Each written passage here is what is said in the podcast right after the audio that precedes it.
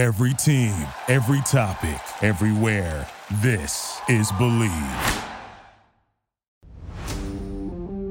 The ISO with Dan Dickau and SB Live Sports, brought to you by the Bleav Podcast Network, the number one podcast network for professionals. Welcome to the ISO with Dan Dickau and SB Live Sports on the Bleav Podcast Network. Today we've got a great guest, somebody who our paths crossed nearly 20 years ago when I was playing in college at Gonzaga. At the time, he was an assistant coach at the University of San Diego. Since he's gone on to have a tremendous career as a coach in the NBA, both as an assistant for some of the best organizations in the NBA, but also as a head coach in a couple different stints with the Memphis Grizzlies and the New York Knicks. Coach David Fizdale. Coach, glad to have you on. How's life for you? I believe you're in, in the LA area now, back to your roots. Am I right? Yes, uh, life is good, man. Thanks for having me on. Really, uh, this is a real pleasure to kind of link back up after all this time, and and uh, and the fact that I'm not coaching against you, watching you rain threes on me is is really nice. well, you bringing uh, you, you, making that comment brings some good memories back uh, for me. That's for sure. Uh, always had good times in the Jenny Craig Pavilion down at USD. Um, yeah. And you're right. I mean, there's a lot of good basketball that's been played in that West Coast Conference. I guess that leads me to the first thing that I want to talk with you about. You uh, you grew up in the LA area. You had the opportunity to to go to University of San Diego and play for the Torero program. At what point of your growing up did you realize basketball was your passion? You wanted to play at that next level. You know, I knew young at a young age that this was going to be what I was what I was going to do. My brother, my older brother, was a, a, great high school football player and went on to play at the University of Hawaii. and like all little brothers, you try to follow in your brother's footsteps. And uh, in the midst of playing Pop Warner, I got cracked and broke my leg. And that was my mom looked at me and she said, "Yeah, I don't know if this one's for you." She was like, "I think jump shots are a lot lot better for your body type." So I kind of just started leaning more towards basketball. I had an older cousin who really took the time to invest in me to try to teach me the game the right way. Uh, and I grew up with some great, great co- uh, coaches. Uh, my junior high coach, who I'm still very close to, Al Birdsong. Uh, my high school coach, Sam Sullivan at Fremont High School, is also my, my second cousin, who was really influential in, in you know giving me that passion and love for the game. And then I was lucky enough to play in high school on, you know, arguably the best. We were the best team for sure in LA, and we lost to Jason Kidd in the state championship by three. But at one point, that team was ranked fifth in the country. And so, when you're a part of winning, which you know, it, really just keeps encouraging you to move forward with what you're doing. And so, um, you know, I just knew that that one way or another, no matter what level it was going to be on, I was going to keep chasing the dream of being a part of the game. Harvey Kitani, who you may know from the LA high school basketball scene, yeah. has become a good friend of mine over the last four or five years with my work for Scorebook Live. And he was at Fairfax for 30 some years. He's now at Rolling Hills Prep. I, uh, I interviewed him a week or two ago, and I posed this question to him because he's been around the LA hoop scene for so long. And I'm going to do the same to you. Who is the best basketball player to come out of the LA area? Because there has been an unbelievable amount of good players.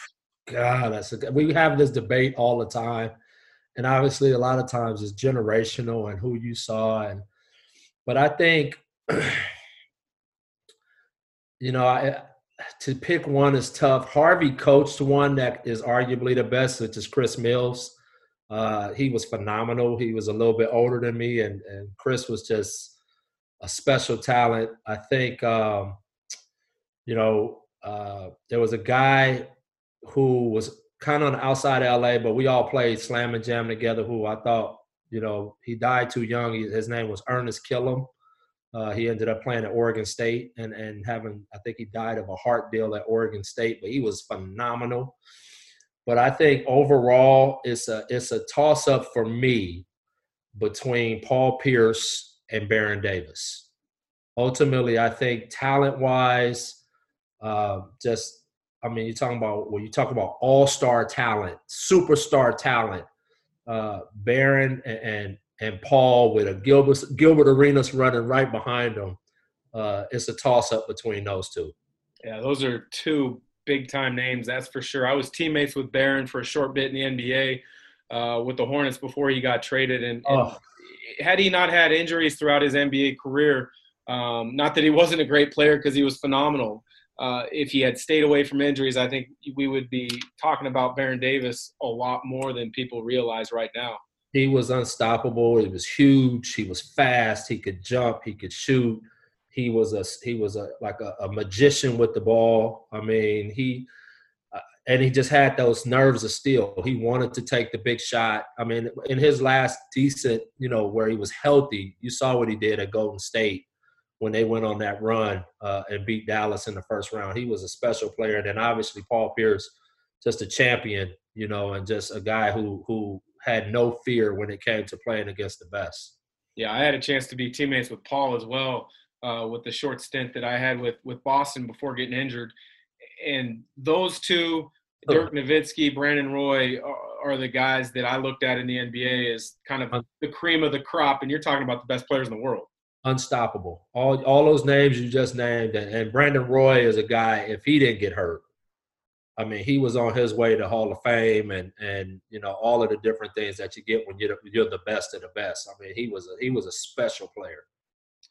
Yeah, absolutely. I, I love talking nuances of the game and, and, and history of different players, but I want to talk about your coaching path. So you yeah. played in the WCC for USD at what point in your playing career did you think, you know what, when all said and done, I want to sit on the bench and I want to help put together game plans. And at some point, I want to be the guy that's in charge of putting together and implementing these game plans.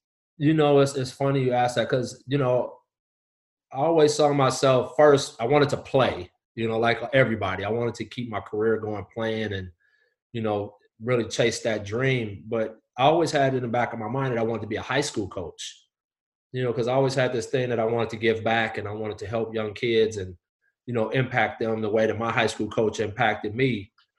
But once I got uh, when when I when I was a graduate assistant with USD, and then I got a taste of the NBA by interning with Erik Spoelstra. And Spo, we were at the bottom of the barrel. Spo was a video coordinator, and I was his intern. And I got to watch uh, Stan Van Gundy work on the court, and it, something just kind of sparked in me that I, I, this is something I would really want to do. And you know, when you spend that kind of time with guys like Jeff Bzdelik and Stan Van Gundy and, and Pat Riley, you know, it, it does something to you. And I knew that I wanted to be a part of the game.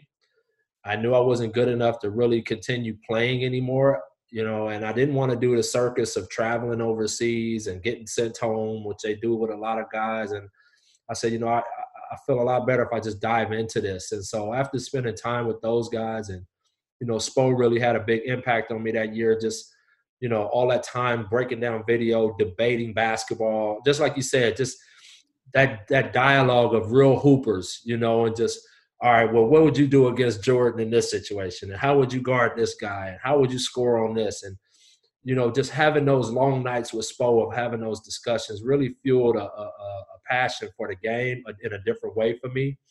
And so I just knew that was something I was going to want to do. And, and Miami offered me Spo's position as video coordinator as they were going to move Spo into scouting. And I turned it down because I knew I was ready. I wanted to get on the floor. I didn't want to sit in the video room no more and break down film. I wanted to get on the floor. And I was lucky enough that Coach Holland at USD reached out to me and he had a third assistant position open. And uh, he and i had a, have a still have an incredible relationship. Um, and so it was just really a natural fit because i was i actually was the captain of the team of, of a lot of those guys who were sophomores when i was playing. And so it just really worked out. I had the respect of the players already and that kind of catapulted me into coaching. What is it about that university of san diego basketball program that breeds great coaches. I mean, you mentioned Brad Holland, who I, I, thought was a terrific coach uh, during my era playing at Gonzaga, but Eric Musselman's from there. Uh, Chris Grant, who was a general manager for the Hawks as well as the Cavs in the NBA. There must be something about the community down there. You know, I, I really credit uh, Bernie Bickerstaff, who was the first of us, uh, you know, to make that jump to the league, and Hank Egan. Uh, you know, those two, from a coaching standpoint, really instilled in us that you don't have to be necessarily the best player to be a part of the NBA or to be a great coach. And then once I got connected with Coach Holland, you know, and just you know his NBA influence to know that he played on the highest level and won championships with the greatest player, Magic Johnson, at that time, and to just have those stories and those interactions with him, and it really, it, a lot of us, it, it gave us a different route that we could take, and we got to learn. You know, when you talk about great coaches, Randy Bennett was our assistant. You know, Randy Bennett is one of the best college basketball coaches out there, hands down. I don't care what anybody says. That what he's done at St. Mary's is just phenomenal. You know, uh, Kyle Smith, who's at Washington State now, uh, was assistant coach there, and so we were around just really, you know, serious basketball people with with really a, a passion for teaching, a passion for developing young men, and so it just kind of filtered through all of us. And when I saw you know, when I came in as a freshman, Mike Brown was on his way out and he took the internship with Bernie in Denver. It kind of stuck with me. Like, well, you know what? If, if, if for some reason I'm not good enough to play at the end of this deal, that's that might be something I want to do. And what we've done since then is just we've always tried to to identify the guys, you know, coming through the ranks that have that same kind of DNA. And so you look at James Borrego, uh, you know, he's another Torero. He was a walk on at USD. Uh, Sam Scholl, who's the head coach there now, was a walk on at USD. And so we, we really have built up this this crew. They call us in the NBA. They call us the the USD Mafia. and so, uh, but it's it's really cool because it's just it, it's all fueled through looking out for the next guy and a love for the game. And uh, I'm really proud of the group that we put together. Yeah, there's some tremendous names that you mentioned. Mike Brown, obviously coaching the finals a number of times. Bernie Bickerstaff. I the one year I spent uh, on the, the bench coaching for player development with the Blazers, Bernie was on that staff, and, and he was a tremendous resource as I was trying to figure out if that was the path that I was going to take. And then, you know, Kyle Smith is ahead of the game with the analytics at the college level, and Randy Bennett's pick and roll series might be the best in all of college basketball. Uh, so you you're spot on with the amount of guys that you can kind of reach out to for resources. And they're great people. That's the thing. It's, it's not just about you know they don't care necessarily, and none of us really did about what kind of accolades and, and fame we're going to get. It was always about just teaching, and and are we making guys better, and are we making each other better, and and that's the part I respect so much about the group is that it's all about the purity of the game and trying to make trying to really take the game to another place and trying to bring people along with us. Some phenomenal bits right there for sure. You talked though about your time in the NBA. Once you got to the NBA, you kind of went, I believe it was Golden State to another program organization or two, and then you land with one of the most stable organizations in the NBA, the Miami Heat, and spent a lot of time there. Yeah. Um, what type of leadership did Pat Riley instill at the top? And then what kind of uh, implementation of everything was Erik Spoelstra really good at? Well, you know, it's just it's hard to really describe Pat as a, as just a leader. He he he's the if you had a, a, a if there's a picture in the dictionary of leadership, Pat Riley would be that picture. It'd be him and Gregg Popovich sitting next to each other, you know, and uh, I was lucky enough. It was so funny because when I was there as a video guy, Pat just knew me as the intern. And then 11 years later, because the Heat don't really go outside of the family to hire, when Pat stepped down and he moved Spo into that head coaching spot, uh, Spo gave me a call. We were playing Boston in the playoffs. I was in Atlanta playing, uh, coaching for the Hawks. Um, and he said, Look, when you're done with the series, you're moving to Miami and I'm like, what are you talking about? He's like, turn on the TV and right across the ticker, Erik Spoelstra, new head coach of the Heat. And so I said, yeah, you're right. I'm moving to Miami. it wasn't like an interview or like, and so I, I, you know, I got down there and, you know, I got to see Pat from a distance as a video guy. But when I got down there and I got to see him and how he interacted with us as a coaching staff from from the president's seat, and to have somebody that had sat in those seats that you sat in as a coach now leading the charge from the top uh, was really invaluable because it wasn't just a, a, president that played or a president that never played, but this guy actually coached and he coached at a high level and he understood the, the nuances of, of the of the coaching industry. He understood the pain, the the hours, you know, just all of the details of what we were going through as young coaches. And so, um, you know, I think having that really gave us a, a real comfort level from the standpoint of not only support and going out and be able to really coach a team, but having a resource that whenever you ran into a problem, you knew you could walk into his office and say, Coach, I, I, I need you. Talk to me. What about this? What about this? How would you how would you handle this? And there was many days that, you know, like for me, what he would do, which was just, you know, I, I look back on those days and wish I could just still have them. Every I, it was almost like every day after practice, I would go over to the table whenever watching practice and I would sit with him and we would spend 20, 30 minutes on something.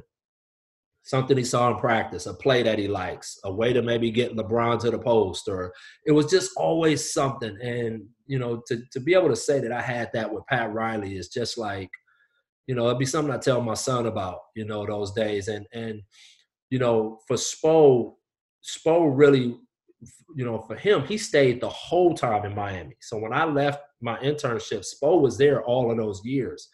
And so he was learning on a deep level about the Heat way, the Heat culture, you know, the way, the, the Heat toughness, the DNA that that it that it meant to be a part of the organization. And so it was really a seamless transition when they decided to move Spo to that spot. And so you know, really, and, and you know, when it's your buddy and one of your best friends, you know, it's pretty cool to watch them evolve.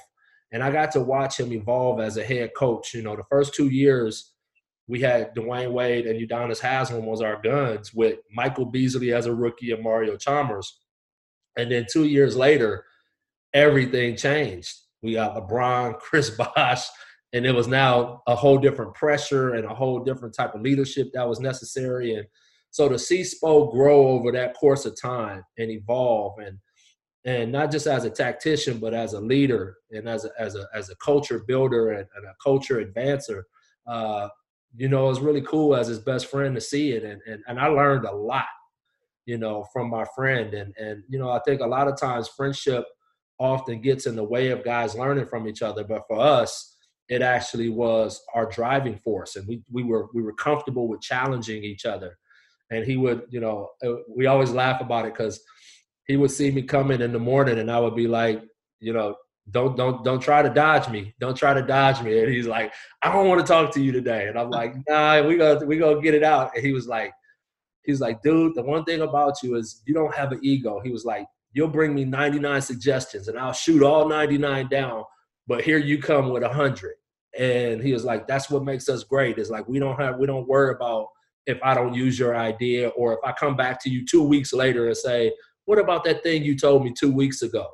You know, it was never about ego. It was just about how many ideas could I give him to help him, you know, do the best job he could do. And that's where we really we bonded in such an incredible way and and we'll be friends for life over all of that stuff the transformation uh, of a coach going from an assistant to a head coach has always been something that's unique to watch because you kind of touched on it a little bit. As an assistant coach, you're throwing ideas out there to the head coach, and then the head coach has to kind of sift through those ideas from the three or four guys on the staff, however many they may be, and then right. he has to make the call and live with it. At what point in your assistant coach journey did you feel you were ready to start interviewing and, and having a legitimate shot to, to earn a title of a head coach for a team? It was literally right up to the last year uh, in Miami. Um, you know, LeBron had left. Uh, we had a tough year the following year. Um, you know, uh, Chris Bosh ended up getting a blood clot. A lot of stuff had happened with that team. Uh, a lot of frustrations. Um, you know, a lot of bitterness over LeBron leaving and us having to work through that. And that next year, um, you know, I thought, which I think is one of Spo's greatest coaching jobs. Uh, you know, we came out and we pushed Toronto uh, to the seven uh, seven games to go to the Eastern Conference Finals. And I just remember as as we were in the playoffs, uh, the Memphis job opened up, and something just hit me. It just said, you know what? When are you gonna grow some and go out there and and take a shot at you know making these decisions? And I'm I'm mulled over it, and I sat down with Spo and I said, you know, buddy, I think I'm ready to at least start trying to interview. And up to that point, the crazy thing was we had won two titles and went to four finals, and no one had called for an interview, which was we were even Pat was like, this is some BS. You should have been got an interview. And so at that point, I, I was just like, you know, what do you think I should do? And he was like, let's go see Pat. And you know, we're going to Pat's office, and I remember having this talk with him. I said, you know, Coach, I know we got the playoffs coming, and I never will let anything get in the way of, you know, us. Just like going to see the Godfather, basically. Like, you know, you got to kind of talk through some stuff. And I said, nothing to get in the way of my preparation and me trying to win this title. I said, but I think I'm ready. And he said, you think so, huh? And I said, yeah. I said, you think you could put in a call to Memphis and see if you can give me an interview? And right in front of me and Spo, he picks up his phone and he calls uh, Chris Wallace and he says, "You're interviewing my guy," and I'm telling you right now, he's gonna get that job. He's like, he's the best guy out there. He's ready to do this. Like, bring him in. And sure enough, uh, you know, I I get you know I get the call that they want to interview me. Spo and uh, our, our, our other assistant coaches, our, our video guy and our analytics guy, uh, all get together. Spo rents out a hotel room at the Ritz Carlton in, uh, in uh, Coconut Grove, gets us this war room, and they prepare me. They get whiteboards, and I mean, it was awesome. Like, I'm talking about every bit of information about the Grizzlies, the numbers, the past, my philosophies, everything. And we just mapped out every possible thing that they might hit me with. And I went in there and I thought I had a really good interview. And sure enough, we're in the we're we're uh, I think we're in game five or six, and they called me and made the offer. And you know, it was bittersweet because I knew I was taking the job, but it was like, damn, this is gonna be my last run with my with my guy, you know, and with, with my buddies on the staff. And you know, the coolest part was LeBron and Dwyane were trying to get me out of there after we won the first title. They were like, "You gotta go, you gotta go," and I was like, "Uh, uh-uh, I'm riding this thing to the end. I don't know when I'm ever win rings again, you know." But Dwyane came to me afterwards when I did take the job, and it was just we had an incredible uh, sit down where he just we, we just talked about our appreciation for each other and you know how how we're going to make sure that our friendship is lasting. And so you you know you can't replace. That's when you talk about great organizations. That's what it's built on is that mutual respect and the love for each other that's bigger than bigger than just a game. A tremendous story about how you know a group of coaches who were tremendous friends worked to get you that job and yeah. to make sure that you were 110% prepared for right. that interview and then it sounds like they were just as excited for you to get that job as you were that that's tremendous yeah. i want to ask you about lebron uh, because one of the greatest players of all time some people are going to say jordan some people are going to say uh, Big O. Some people say Wilt. It all is in the eye of the beholder. My yeah. personal feelings is Michael Jordan, but LeBron is tremendous. You had a chance to watch him probably at his peak during those Miami years. Explain LeBron James to somebody that might be a skeptic uh, to put him on that mantle. You know, first off, wouldn't we all just want to be in the conversation? Yeah. Right? like when people get into these serious tit for tats about who's the greatest, it's like, who cares? If your name is in that group, you're there. Like yeah. that's you know, nobody's just separating so far that it's just a no-brainer for a lot of people. So but he he's a special human being and and, and I say that because you know this guy, which was different for him, it was probably more like Kareem's path because when he stepped foot on a court in the eighth or ninth grade, he was a national figure. Like people knew who he was and put expectations on him to be the greatest. And you know, Michael Jordan came along. You know, you didn't really know about Michael until he got to college, and then after he hit that big shot for Carolina, it was like, oh, this guy's pretty good. And then all of a sudden, it was like, well, he can end up being great. Well, he could be the greatest. LeBron, it was like ninth grade, got to be the greatest player. If anything less, he's a bust right? And so to have that kind of pressure on you from 15 years old, I mean, is is a tough situation. And so, uh, you know, when when we he came to Miami, you know, he came under a, a, a, under a dark cloud because everybody was pissed on how one the fact that he left Cleveland and dictated his own future, which was not a normal thing. You know, as a player, most most stars are looked down upon if they choose to go somewhere else. And so for him to leave home to go do that, he got ripped pretty good. And the way he did it with the press conference, it was just a ton of criticism over him. And so we knew with him coming in, he now became the bad guy. And, you know, again, we talked about the evolution of Spo. The, the, the coolest thing for me during that time was watch the evolution of LeBron James. And to watch him go from this guy who everybody loved to all of a sudden everybody hated him back to the guy that everybody loved again.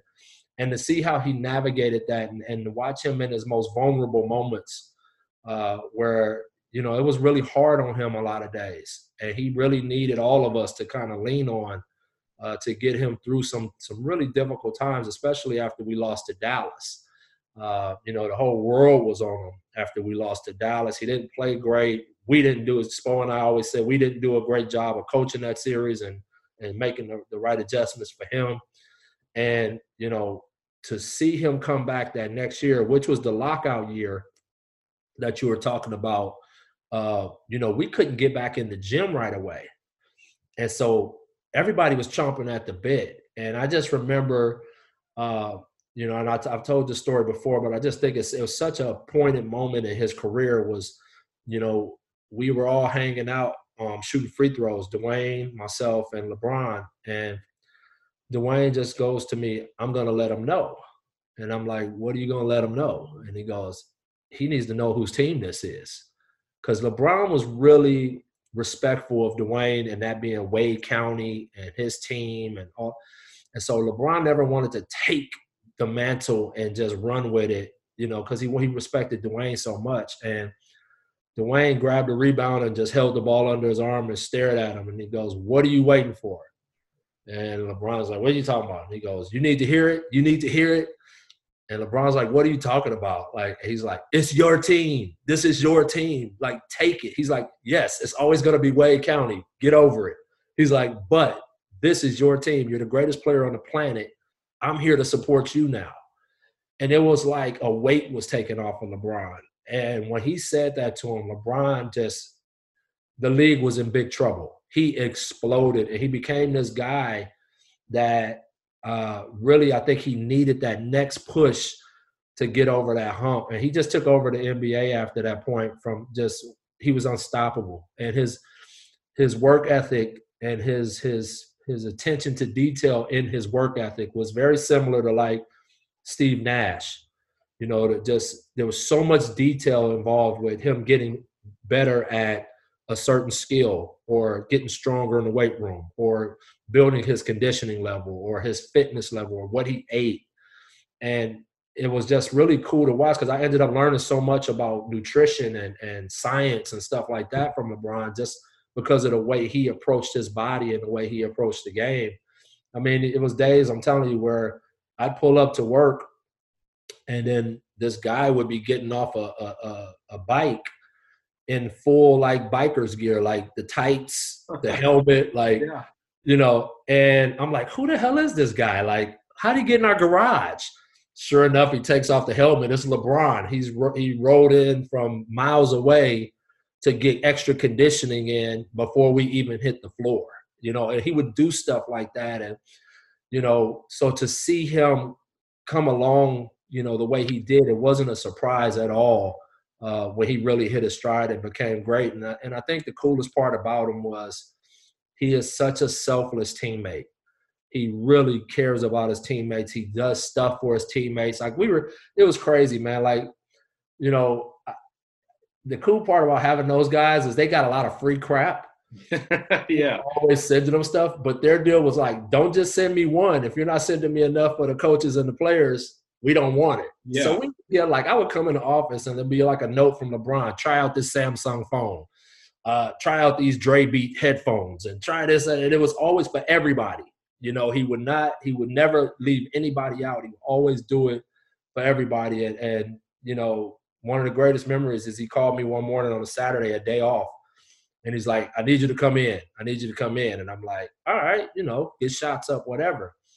Well, previously he had been bugging me about what do you want for your wedding? I got to get you a wedding gift, and I got, and I'm like, dude, you've done enough for me already. Like we won two titles. Like I don't need anything.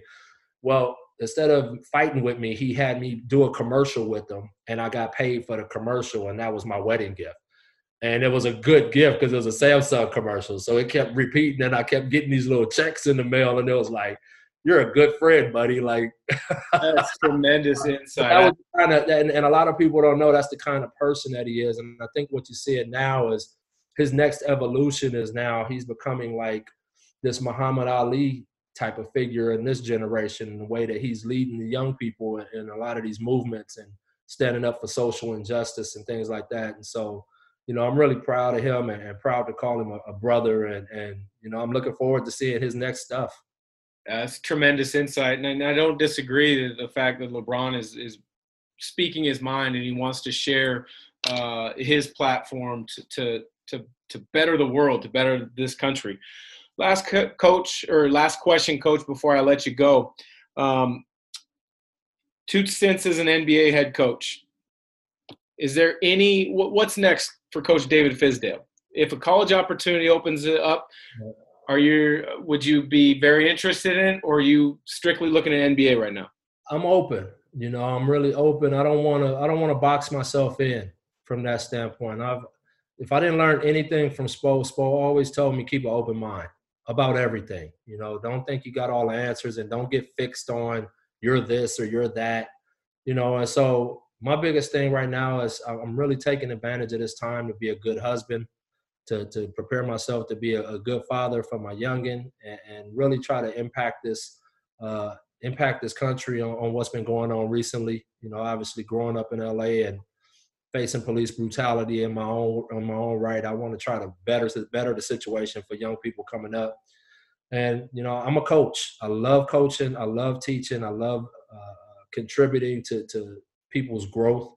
Uh, I love the competition, uh, which is what drives all of us. You know, what drove you as a great player, and uh, you know, whichever level that ends up being on, you know, and it feels right, and the, and the people are right around me, and they're serious about doing it the right way, uh, then I, will lean in that direction. But uh, you know, I definitely in a you know want to get back into it, and and I love another crack at being a head coach. Well, I'm I'm sure you're going to have uh, plenty of opportunities down the road because uh, of the background that you have proven out throughout the course of your career. Uh, you've been a tremendous assistant, and quite frankly, from watching from a distance, um, I'll say it. You don't have to. I think you got the short end of the stick on a couple different uh, scenarios, but I, I look forward to uh, watching where you land next, and uh, you know, hopefully at some point we'll run into each other sooner rather than later, Coach. And I really appreciate your time today. Thanks for having me on, man. And uh, for the people that don't know, they better go back and watch your film. You was a, you was a hell of a player, brother, and it was it was always you kept me up a lot of nights getting ready for you. I tell you that. So it's cool to see what you're doing and giving back to the game uh, in your own way, and uh, keep keep that message going. All right. Thanks again, Coach. Take care and uh, best of luck when the little one arrives. Thank you, brother.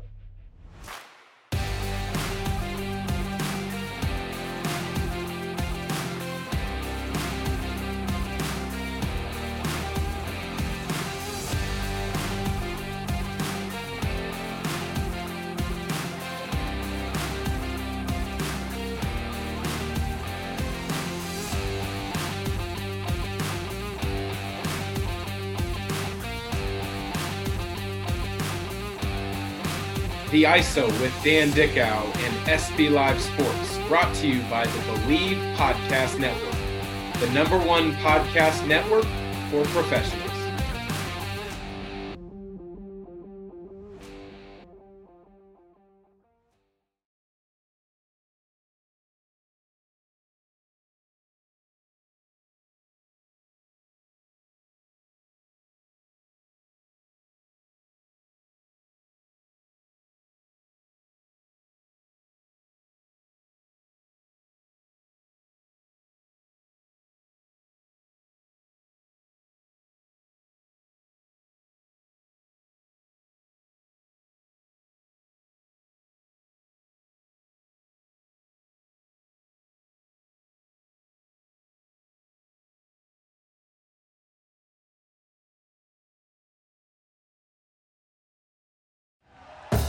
Thank you for listening to Bleav. You can show support to your host by subscribing to the show and giving us a five star rating on your preferred platform. Check us out at Bleav.com and search for B L E A V on YouTube.